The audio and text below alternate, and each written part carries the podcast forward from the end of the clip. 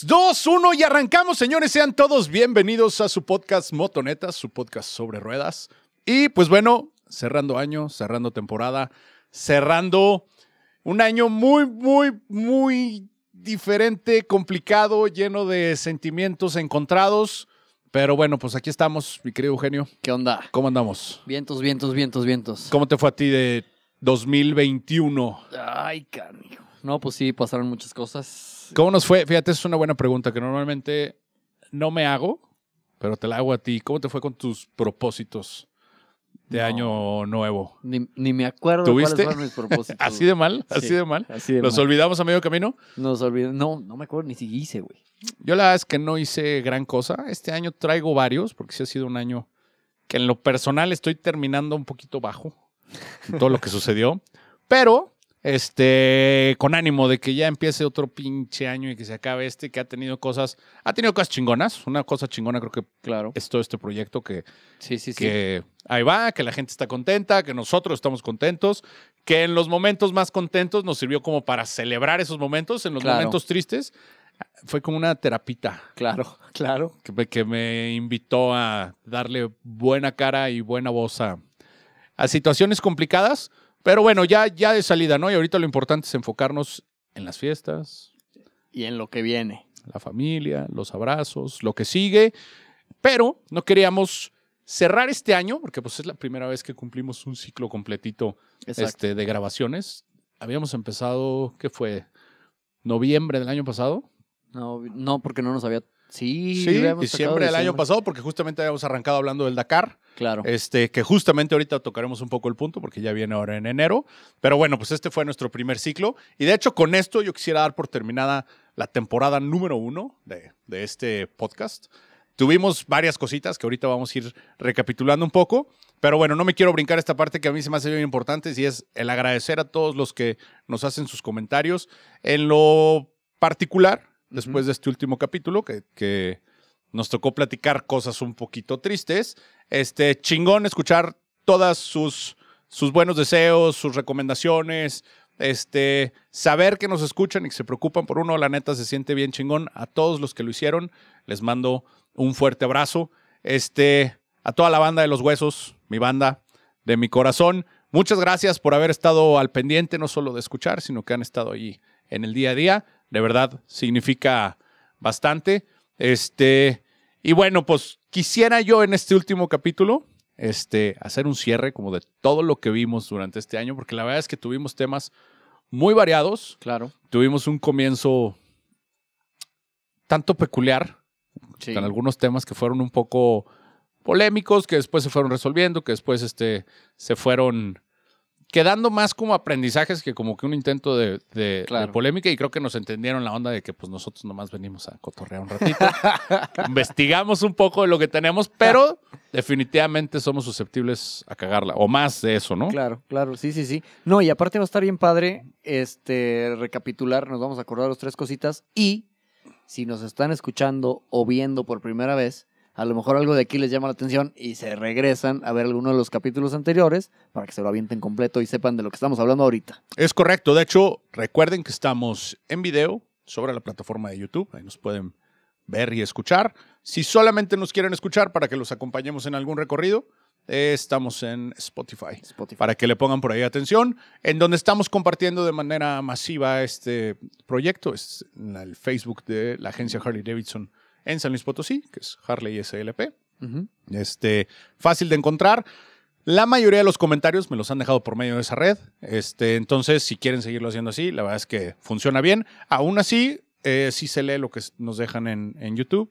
Y Claro. pues en Spotify creo que no se puede dejar nada, ¿no? En Spotify no se deja nada, pero Si, este, si han sí. dejado algo y no lo sabemos, discúlpenos. Pasen a dejarlo nuevamente a algún lugar que sepamos checar. a Facebook para que nos digan cómo checarlo en Spotify. Pero bien, pues este año lo arrancamos nosotros con un tema un poquito que fue como el más polémico, creo yo, o el, que movimos más fibras sensibles, que fue con el tema de los ciclistas que comparten Sí. el camino con nosotros.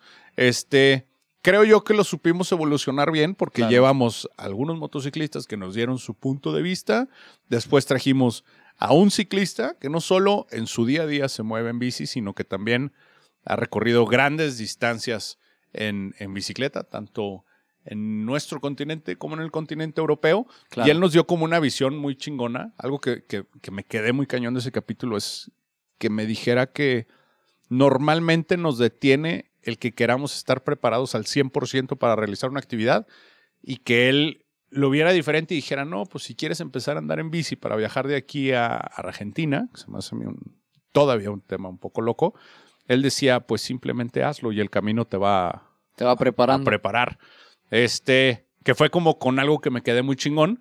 Eh, y también él nos dio a conocer que ahorita ha habido varios cambios en, en la vialidad. La verdad es que aquí en San Luis Potosí, ahora con el cambio de gobierno y de, y de presidencia municipal, hemos visto varios cambios. ¿Tú cómo lo has sentido? Bien, fíjate que bien, hay, hay buenas noticias por ahí, que ya, pues a lo mejor en un futuro capítulo platicaremos de lo que nos concierne a nosotros, porque lo demás, pues qué.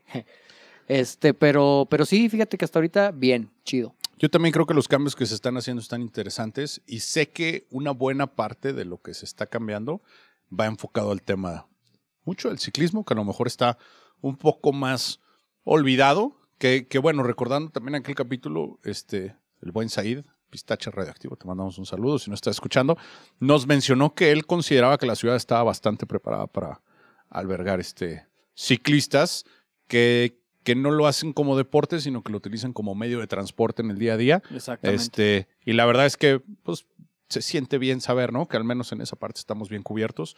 No, no me ha tocado vivirlo. No sé si tú alguna temporada te hayas vivido, movido en. Fíjate que ¿Bicicleta? no, la verdad es que soy huevón. No, no sé, creo que yo tampoco podría. Alguna edad, alguna edad lo hicimos. O sea, algún, Sí, en nosotros algún creo que fuimos la última generación que vivió una ciudad en la que podías salir a echar desmadre de niño. Sí. Y echar desmadre incluía una bicicleta normalmente. Creo yo que, pues, a lo mejor en esa época sí podríamos decir que, Sí. que nos movimos en bicicleta rompiendo cualquiera de los reglamentos que después nos comentaron aquí, eh, porque lo hacíamos más por una parte... Pues de echar este, desmadre con de echar cuates. desmadre, así, tal cual. No, no, no era tanto una necesidad de, de movilidad. Este, yo no lo he vivido, pero bueno, escuchar de alguien que lo hace en el día a día y que la ciudad está bien, pues bueno, te deja un poco tranquilo. Este, de ahí hicimos un brinco interesante porque tuvimos este, a Blanquita por aquí. Blanquita. Entonces fue la parte. Saludos también, Blanquita. Saludos a Blanquito, un abrazote. Este nos dio ese enfoque del motociclista, este, que aparte era un enfoque interesante porque este, nos dio su parte como de mujer, de meterse a este deporte en donde a lo mejor y la mayoría de los participantes son hombres. Y también nos platicó un poco su trayectoria de empezar de cero, de tomar la decisión, este, pues ya a cierta edad y empezar de cero. De cero, desde los cursos, todo. Desde curso y todo, sí, exactamente. Entonces, la verdad es que también nos dio como un enfoque diferente de lo que es el motociclismo, porque luego a lo mejor y nada más se le cuestiona, nada más se le pregunta a algunos que ya no tienen tan presente cómo iniciaron. Exacto. A lo mejor tú y yo todavía tenemos bastante presente cómo iniciamos porque no son Sí. tantos años. Este, pero después tuvimos al buen Meque aquí. Exacto. Y aunque nos dio una buena pintadita de cuáles fueron sus inicios, que fueron así ya algunos años, porque él arrancó bastante joven, eh, ya creo que no tiene tan fresco como fueron esos primeros días. A lo mejor y sí, y nada más. Luego lo invitamos para que nos aclare. Porque Nos podría aclarar eso, digo, no, no, no estamos diciendo que el Mex esté viejito ni nada, pero son muchos años de trayectoria No. en la moto. Sí, no, no, no. ah, Creo que sí lo mencionó, ¿no? Que le enseñaron a manejar así donde trabajaba. Una cosa Nos, así. nos hizo mención, pero a lo mejor Blanquita tenía muy fresco como las sensaciones Claro, que claro, generan claro. El, el subirte a la, a la bici, a la motocicleta por primera vez. Exacto. Y creo que sí hay algo que, que tiene mucho mérito y yo, yo puedo decir que yo lo viví de cierta manera y tú, tú también, porque aunque los dos habíamos andado en moto Claro. este, a temprana edad, no habíamos experimentado el real motociclismo o, o la verdadera experiencia de viajar Exacto. este, o de verlo con un poco más de seriedad hasta que estábamos un poquito más grandes. Y la verdad es un reto mucho más grande quererte aventar ese tiro a los veintitantos que a lo mejor a los nueve años que no eres tan consciente de... De, pues de lo que te puede pasar, ¿no? O que si te rompes una pata, pues está toda madre porque no vas a la No escuela. vas a la escuela. O ya, pero ahorita romperte una pata y no poder ir a chambear o no poder ir a generar lana, pues sí te Tac, meten tac, tac, canijo. en otra bronca. Fuimos evolucionando ese tema y la verdad es que al, al principio habíamos, habíamos planteado la, la- la premisa, que incluyó todos esos primeros capítulos, este, con el tema de si la moto era una solución o un problema de vialidad. Vial, Ajá. Durante este año me he dado cuenta que, que definitivamente es una solución rotunda a los temas de, de vialidad. Más ahora que, que hemos visto muchas condiciones de tráfico. Yo en especial este mes, que me estoy moviendo en la moto el día a día, y diciembre normalmente es un mes más cargado de tráfico. No sé, no sé realmente cuál sea la razón, porque somos los mismos Exacto. con los mismos horarios, pero de verdad todas las calles se sienten mucho más llenas. Este sí es un paro andar en la moto, ¿eh? Sí, la verdad es que sí. A menos que te llueva o... Lo del frío estaba interesante. Sí, a ver, lo del frío o que te llueva. Fuera de eso, La verdad es que sí, sí es una solución y creo que podríamos cerrar un poquito ese, esa primer premisa con esa gran respuesta y, y creo que ya ahorita un año de estar platicando de motos y de, y de estar teniendo invitados es, es una respuesta rotunda y Claro. se la discuto a quien me la quiera venir a discutir aquí. Este, y le pedimos disculpas también si hay que pedir sí hay que disculpas. pedirlas de una vez. Otra vez. Este, co- como igualmente lo es el, el- el ciclismo. claro. Este, que sí también ha sido una grata sorpresa darme cuenta, porque ahora le he puesto más atención, que también es un mundo que ha crecido muchísimo en el, en el tema de la pandemia. Es Claro. más, hubo escasez de bicicletas, que fue algo que me sorprendió, pero me di cuenta ahora en los meses de noviembre y diciembre, que había una gran escasez de bicicletas este, y que la demanda estaba pujante, mucho por el tema de que con todo esto de la pandemia, pues todos recuperamos como que no sé si una noción o nos recordaron que pues la salud es importante, cabrón. Este, y la bici es un gran pretexto para hacer ejercicio y para pasarla bien y para a lo mejor moverte. Es un deporte muy entretenido que, que este, que la verdad, aunque sí requiere pues una inversión y comprar ciertas cosas porque de entrada necesitas una bicicleta, Exacto. este, pues como que se puso en la mente de muchos y, y es algo que está creciendo bastante y creo que bienvenidísimo, ¿no? Creo que lo que podría ser un problema más bien es que fuéramos más coches. Exacto. Todo lo que sea un poquito menor y que sirva para movernos y que contamine un poco menos, pues bien, o nada, O caso de la bicicleta, este, pues bienvenido, ¿no? Exacto. Entonces, espero con esto no tener que volver a pedir disculpas a nadie. Este, que la comunidad de ciclistas que nos escucha, este, sepa que aquí también tiene un espacio el día que quiera alguien venir, pues que nos escriba y con, con todo gusto. Y cerramos un poquito esa etapa trayendo un experto en, en el tema de reglamentos de, De tránsito. tránsito, que la verdad, este, a mí me cambió un poquito la visión de muchas cosas. No sé, a ti qué te dejaría. a muchos. A mí me deja que ni siquiera la gran mayoría de nosotros, yo por lo menos, nunca habíamos ni leído el reglamento de tránsito. no. O sea, ¿sabes lo que pues lo que te enseñó tu papá cuando te enseñó a manejar, tu tío, quien sea que te haya enseñado, si llegó, oye, mira aquí, te frenas y aquí, y eso es lo que sabíamos, o sea, pero de eso, a realmente ponerte a leer qué es lo que sí puedes y no puedes hacer, no, eh, pues sí está canijo darte cuenta que no sabías un chorro de cosas, ¿no? De hecho, ese es un tema interesante porque, por ejemplo, en el tema de la moto, platicamos también durante el año del- de los cursos y de lo importante que debe de ser el que alguien que conduce una motocicleta tenga una técnica adecuada para desarrollar la actividad. Sí, No está tan alejado del tema de los coches. exacto. O sea, nosotros nos subimos y pues como que suena fácil, ¿no? Pues la pachurras avanzas, la pachurras frenas. Este, pues el volante de, del coche pues es bastante intuitivo, hacia donde lo gires vas a girar. Y listo. Y listo. Pero sé que hay muchas cosas o sé que hay otros países en donde el obtener una licencia de manejo es algo que festejas en tu vida Y no está fácil, ¿eh? porque no está fácil y sin licencia no manejas. A mí me tocó. A mí me tocó con la de. Con la de Nueva Zelanda te hacen dos exámenes, el examen teórico y el examen práctico. Y no es. Voy a hacer mi examen y ya los pasé. No, sí, sí está perro. O sea, sacarla no está tan fácil. Lo bueno que ya te la dan por 10 años y ya la hiciste. Pero, pero no está fácil, ¿eh? No, no es un examen que digas, ay, ahorita, una noche antes, ahí le eché una leída al folleto que me dieron. No. Incluso este, te dan el manual y es estudiar como si fuera hacer un examen, examen de universidad, está examen perro, Ya cuando lo pasas es en el examen práctico, que tampoco está fácil. Te llevan a, pues, a donde te toque. A mí me tocó un lugar donde había bastante gente y te van diciendo, mira, tenemos este las siguientes situaciones. En esta vuelta va a ser una vuelta de práctica, vuelta de examen. Necesito que me digas qué es lo que estás haciendo, qué, qué como amenazas o qué peligros ves, qué estás haciendo para resolverlos. Este, y necesito que me lo vayas diciendo así en el momento. Entonces, te decía, esta va a ser vuelta de, o sea, esta curva va a ser vuelta de, de examen. Eh, necesito que a partir de ahorita me empieces a describir exactamente todos los peligros que veas y exactamente dónde estás viendo, qué estás haciendo y qué estás haciendo para, para aminorar el riesgo, ¿no? Entonces ya dabas la vuelta y decías, no, pues para empezar, este, pongo la direccional.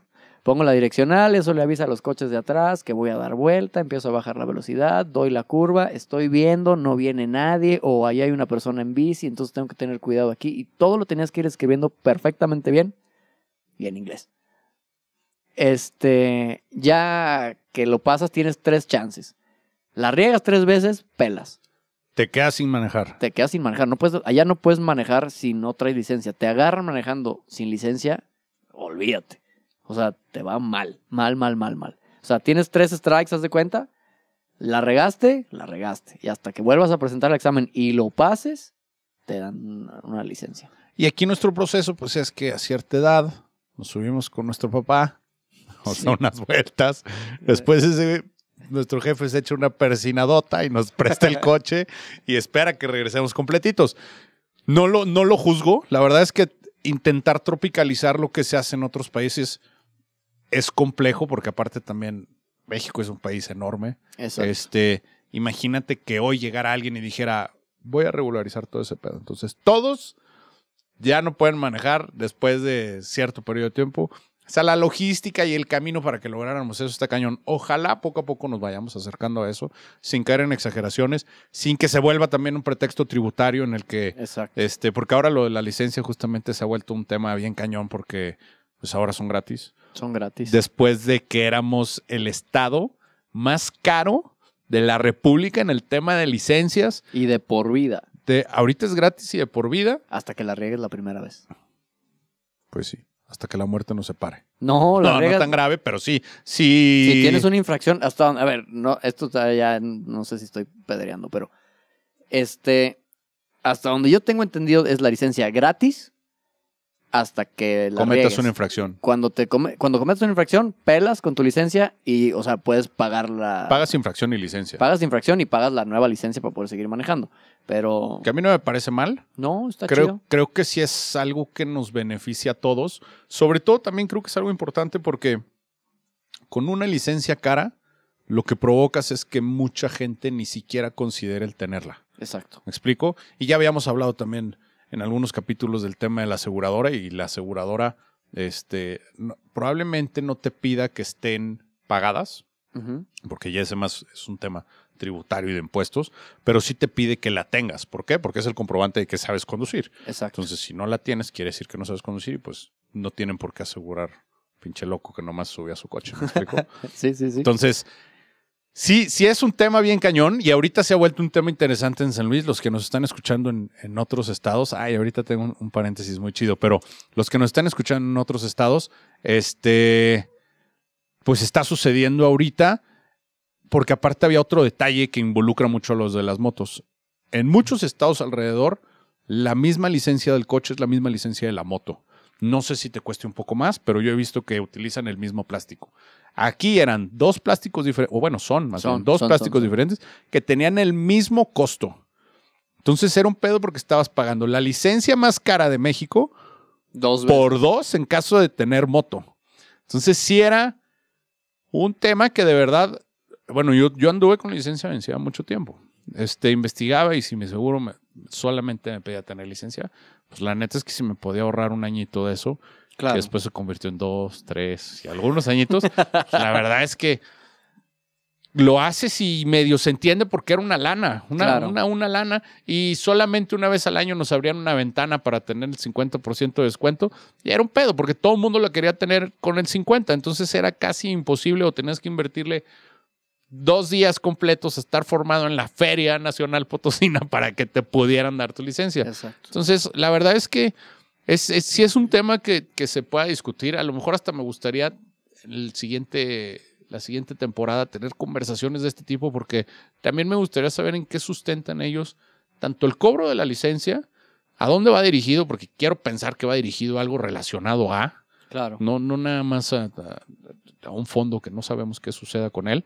Este, y dos, ¿qué, ¿qué piensan hacer con el tema de que yo ya no conozco a nadie que presente un examen para, para sí. tener licencia de conducir? No sé si sea que ya estoy en una edad en la que ya mi gente alrededor es- son puros que renuevan. Exacto. No sé alguien que lo esté sacando por primera vez cómo funcione, pero sí creo que sería importante. De repente vemos gente haciendo cada cosa que dices, no mames, ¿qué, qué está pasando? Sí, sí, sí, sí, sí, sí.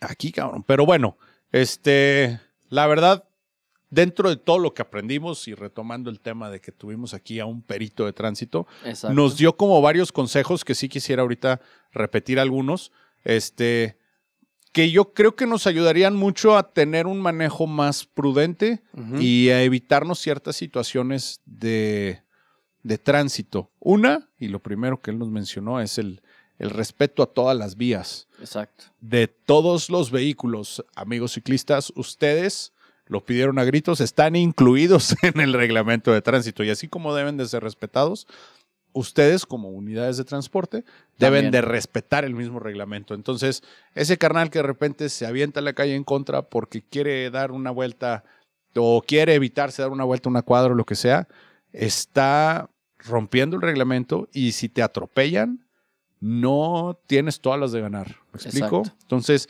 esa parte es bien importante, respetar las vías, respetar a los usuarios de las vías y conocer el reglamento de tránsito para saber en qué punto puedes estar cometiendo alguna infracción. Exacto. Este, y algo y un consejo que se me hizo súper chido de parte de, del perito de tránsito, porque nosotros le preguntamos cuál sería su consejo para reducir los accidentes.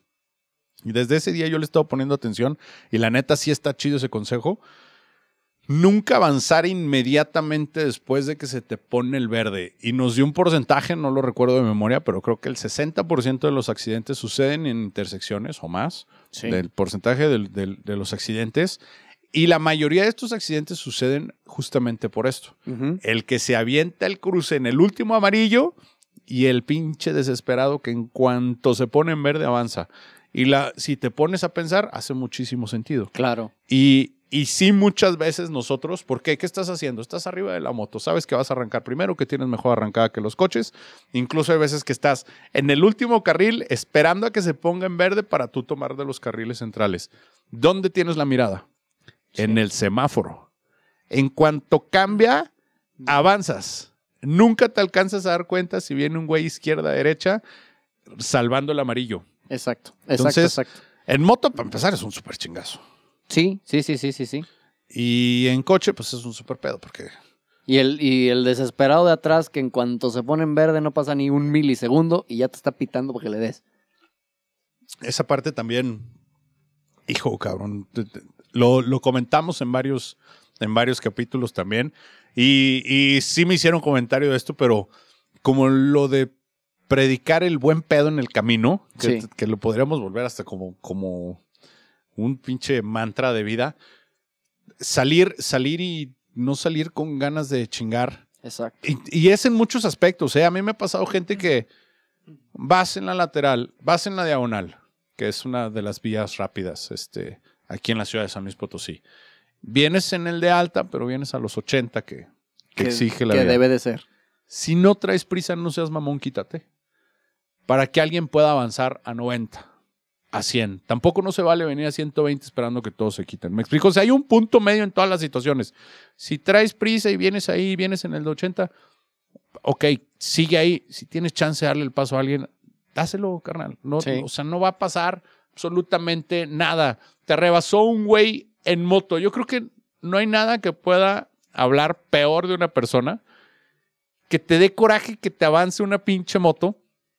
Porque este compadre viene ahorrando tráfico, viene dirigiéndose a trabajar, no viene jugando, no viene haciendo nada.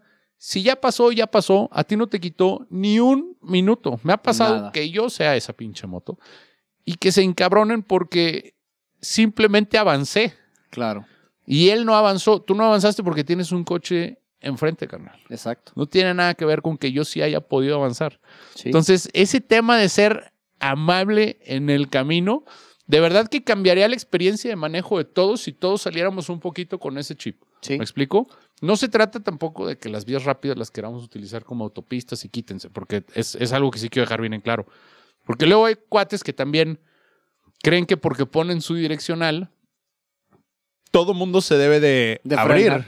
¿Y por qué muchas veces no te abres? Porque tú vienes a tus 80, 85, que es el límite. Cambiarte de carril para que este cuate pueda pasar a 110 implica que tú te metas a un ritmo probablemente de 60. Exacto. Si no traes prisa y vienes muy buen pedo, pues hazlo. Pero si traes un poco de prisa y vienes respetándolo, no me voy a quitar, compadre. Exacto. Porque no voy a regalarte mis 15 segundos que a lo mejor no tengo, porque si los vengo regalando cada, cada 20 segundos, voy a perder un chingo de tiempo. Entonces, ese tema de la amabilidad y de entender cómo funcionan las vías y que sí se vale que un día alguien saliera un poquito tarde de su casa y le quiera ganar dos minutitos y que le des chance, no, No, pasa nada. pasa nada. Y que el compadre de la moto avance Sí, y sí, vaya sí. más rápido que tú. O cuando vas, o también vas en el coche, ves a alguien que se, que está estacionado y va a salir. O sea, hay gente que hasta le da más duro para que no salga. Sí. Y dices, güey, ¿cuánto te cuesta? ¿No te tardas? ¿Cuánto? ¿10 segundos? 10 segundos contaditos en lo que sale, avanza y tú sigues avanzando. 10 segunditos. y hasta le pisan para que no pase. para chingar. Claro, ese- ese claro, el- claro, ese es claro, el claro, tema. claro. Si todos saliéramos con una mentalidad de, mira, a lo mejor no va a ser amable, a lo mejor, y sí me la estoy, me estoy viendo muy hippie. Pues ya con que salgan sin ganas de chingar, Con eso. cambia. Cambia todo el tema. Seguramente, es más, hasta podría fluir mejor el, mejor el, el tráfico, porque hay muchas veces que se atoran por la voracidad de los güeyes de querer ser el primero en cruzar. Claro. El uno a uno de verdad funciona muy bien. Yo lo veo aquí mucho en el centro, que Sí. creo que es de los pocos lugares donde todos entendemos que el uno a uno es ley. Y todos Claro. lo hacemos y todos lo otorgamos. Muchos lugares funcionan muy bien así. Y avanzas más rápido. Avanzas más rápido porque está coordinado el tema. ¿Qué es lo que sucede? Cuando dos cabrones, no es que tú, es que yo, es que ya perdimos más tiempo todos en ver quién chingados es más chingón para meterse, Sí. que si uno le hubiera dado el paso al otro y ya, seguíamos avanzando todos los demás. Exactamente. Entonces, creo yo que, que, que también fue de las cosas que platicamos mucho y que después de que platicamos con el perito podríamos entender, ¿no? Sí. El, el- la prudencia, el no ser tan aborazados al conducir, hay que salir con tiempo. También eso, eso Sí, es sí, un, sí. un tema que, que podríamos mejorar. Y el salir, buen pedo, cabrones, sonrían, es gratis, no, Sí. no pasa nada y no, no lo vamos a, Exacto. a- no nos va a sobrar ese tema. Y algo que también estuvo muy chido durante toda esta temporada, la verdad es que tuvimos unos invitadazos que nos compartieron muchas experiencias. Tristemente paramos esa práctica y sé que yo muchas veces les prometí que el que sigue y el que sigue y el que sigue, pero el tema de la pandemia nos complicó mucho Claro. el... Y lo, y lo entiendo y para los invitados que estamos pendientes, no, no crean que es queja, entiendo muy bien el tema de que pues venimos y nos juntamos aquí en un espacio, este, no reducido, pero sí encerrado, eh, a hablar y luego yo sé que pues te vas emocionando y empiezas a hablar fuerte y empiezas a gesticular más y hicimos el experimento en Con uno de hacerlo con cubrebocas y de entrada se perdía mucho de la expresión de, de las ideas Y no se entendía muy bien. Bajaba la calidad del audio, sí, definitivamente. Entonces, es por eso que durante este año bajamos un poco el tema de tener invitados, porque no quise yo presionar o incomodar a alguien o, o quemar un puente, una relación por, por estar yo ahora Exacto. sí que con el tema. Entonces, simplemente lo dejamos para la temporada que entra. La temporada que entra tenemos algunas cosas interesantes porque por ahí vamos a tener algunos capítulos. Hablamos mucho de los motoclubes y tuvimos poco presencia de, Exacto. de motoclubes. está pendientísimo este, con varios de ellos que, que se platicó el tema por ahí. Este, tenemos a los huesos pendientes, que ahí hay un par de personajazos que, que quede pendiente de invitar. El chapter de Aguascalientes, que sé que varios nos escuchan. Este, tenemos que coordinar, ya sea que nosotros vayamos o que ellos vengan. Eh, el chapter de aquí de San Luis Potosí, desde luego, que también está invitadísimo. Este, Los Imposibles, que aparte el año pasado traían un proyecto muy chido que, que mencionamos en alguno de, de los capítulos, que era una colecta nacional este, para ayudar niños con cáncer, si no me equivoco. Sí. Este, entonces, la verdad, pues es algo que sí nos gustaría compartir. Y durante el siguiente, la siguiente temporada seguramente se, se dará. Ojalá, porque sabes que sí, este, para muchas personas como que les parece curioso. O sea, muchos de los que nos escuchan, estoy seguro que ellos andan en moto y, y ellos saben cómo está la onda. Pero también hay mucha gente que no anda en moto, no sabe lo que es un motoclub y, y me imagino que, como que no sé, en mi cabeza me imagino que, que ellos piensan que es así como que juntarse a, a pistear y a, hacer, a hacer cosas malas. Dices, pues no, o sea, realmente funciona. Es, es lo contrario, o sea, totalmente lo contrario. Entonces, sí estaría bien padre, sobre todo para la gente que no conoce cómo funciona esto, escucharlo directamente. De alguien que lo vive. Exactamente, exactamente. Claro, ¿no? Y sobre todo que son estructuras, este, yo en mi caso particular pertenezco a un motoclub aquí en San Luis Potosí, este, a los huesos.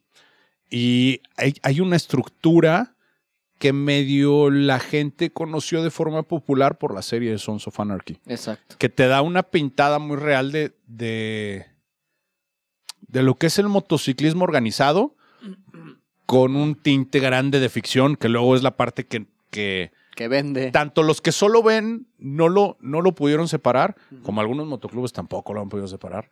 Este, pero bueno, es, el tema es que esas estructuras, esos lazos de amistad, es- esa hermandad que existe, eh, es real Claro. tradiciones, reglas. Este, hay grupos que son legendarios dentro de, del motociclismo en México que tienen muchísimos años, Claro. este, que tienen estructuras que se, desa- que se desenvuelven en todo el país, este, en diferentes estados, que tienen, de verdad funcionan como si fuera una estructura organizacional, a lo mejor al nivel de, de una empresa, en donde hay un, un presidente y hay vicepresidentes y hay capítulos y cada capítulo tiene sus propios tesoreros y Exacto. su sargento de armas y son cosas que, que cuando escuchas por fuera dices, ay, güey, no sé si quisiera involucrarme en algo así. Cuando estás dentro, nunca quieres salir, porque la verdad es, es una experiencia chingona. Sí me gustaría que lo escuchen de primera mano, de parte Exacto. de todos los, los, este, los clubes que, que hay en, Claro. pues, de entrada aquí en San Luis Potosí. Y este, el año que entra que se retomen más los eventos nacionales, este, pues poder asistir y poder conocer a más, Exacto. más gente que esté en el medio y que esté al pendiente de todo lo que está sucediendo. Claro. Cosas importantes que sucedieron este año. Impresionante la cantidad de eventos off-road que tuvimos en San Luis Potosí. El enduro, la verdad es que creo que tuvo un gran año porque fue de las actividades que creció. Creo que tuvo el mismo efecto que el ciclismo, que siendo un- una parte muy relacionada al deporte, ya lo habíamos mencionado, aquí los que son endureros son unos super atletas, este, que la verdad se la rifan muy cañón, tanto en la destreza para el manejo como en el tema de resistencia. Eh, creo yo que ellos tuvieron un gran año, un año muy activo, este, crecieron mucho los nuevos este, adeptos a la actividad. Entonces, la Exacto. verdad es que yo creo que ellos tuvieron un año interesante. Esperemos el año que entra eh, mantengan el buen ritmo y, y al contrario, que se desarrolle más. Claro. Y ojalá tengamos un invitado también, ¿no? Para que, para que nos explique a ciencia cierta cómo está la onda. Sí, de hecho, sí, porque se confunde mucho. Luego me pasa bastante que este, trabajando con la marca KTM me, se llega a confundir una moto de enduro con una moto de motocross. Este, y la realidad es que cuando ya entiendes las diferencias, después te das cuenta que en el enduro hay diferentes tipos de moto para diferentes tipos de manejo. Y eh, bueno, en el motocross, pues el- el diferente equipamiento que se le puede dar a cada moto.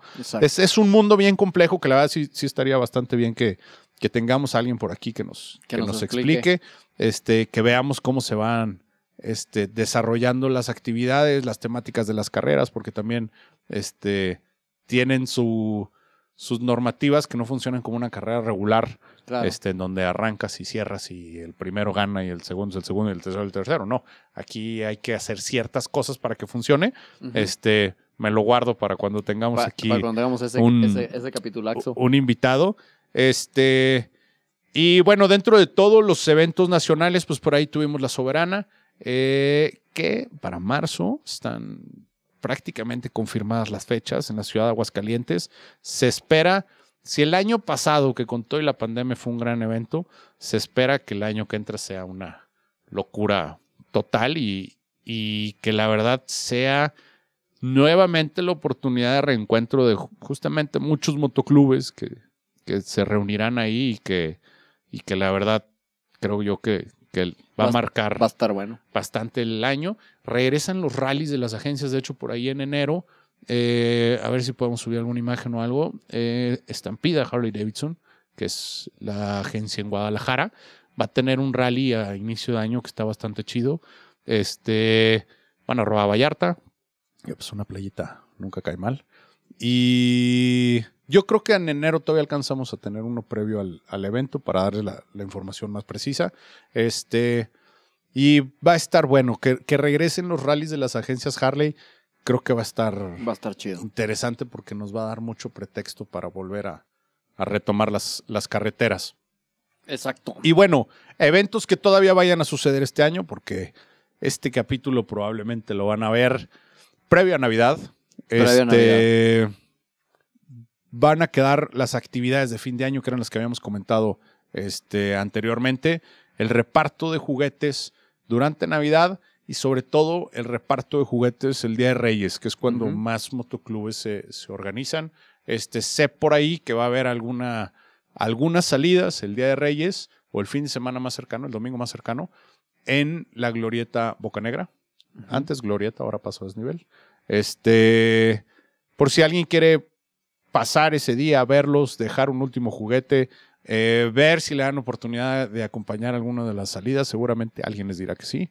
Claro. Eh, pues que se sumen sí, y sí. que pues, intenten ver cómo funciona y aparte de involucrarse, a lo mejor y quitarse algunas ideas de, de, de esta bonita actividad, que es lo que les hemos compartido Exacto. durante este año. Y con este cierre, pedirles que estén pendientes del Dakar. Este Claro. año va a estar buenísimo porque el año pasado se rompió una racha ganadora de parte de- del equipo de KTM y regresa KTM con un equipo de ensueño, pilotos este, que estuvieron involucrados en Honda y que este año creo yo que van a regresar a sacarse la espina durísimo. Eh, yo en particular pues, soy usuario de KTM, entonces me gustaría que así fuera.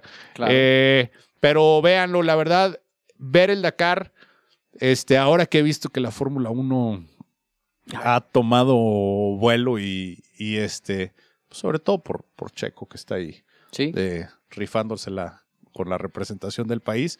Este, pero si les está interesando el tema de carreras, pues que vean una carrera diferente, que aparte es una locura, que, que sucede en lugares inhóspitos, desérticos, en donde no se podría ni caminar. Bueno, pues estos cuates el- Se lo avientan en moto. en moto y volando, cabrón. Claro. claro. Entonces estén pendientes para los primeros días de, de enero. Y pues nada, agradecer agradecer a todos los que nos escuchan. De verdad, muchas gracias en este cierre de, de, pues de temporada, de ciclo. Agradecer a la señora productora. Lau, muchas gracias. Muchas gracias que siempre Por- viene aquí a, a- a regañarnos. Apoyarnos también. También Si te apoyarnos. regañan porque es tu esposa, a mí nomás me apoyan. Al Josué, que también ahí se avienta su, su, su chambita. Este, y sobre todo a todos los que nos escuchan y nos dejan comentarios.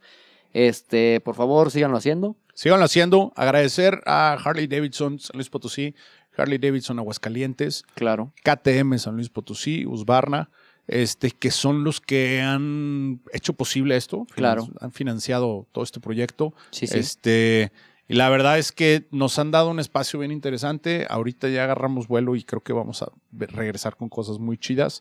Este, probablemente hasta lo sorprendamos con un cambio de locación. Sí, va a estar Este, bueno, va a estar bueno. Va a estar, Va a estar chido. La neta es que vienen cosas a toda madre. Les deseamos que ustedes en su siguiente año se la pasen bien chido, que rueden seguros, que tengan muchos kilómetros, que sean inaccidentados o lo menor posible.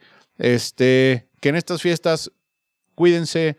El tema de la pandemia, ya todos andamos bien relajados, la estamos pasando chido. No hay que ser aguafiestas, pero no hay que pasarnos de lanza porque somos especialistas en pasarnos de lanza. Entonces, hay que pasarla chido, pero hay que cuidarnos. Este. Feliz Navidad. Feliz año nuevo. feliz año nuevo. Nos vemos en enero. Salud. Pásenla chido. Cierre de temporada. Cierre de temporada. Nos vemos pronto. Sobres. Bye.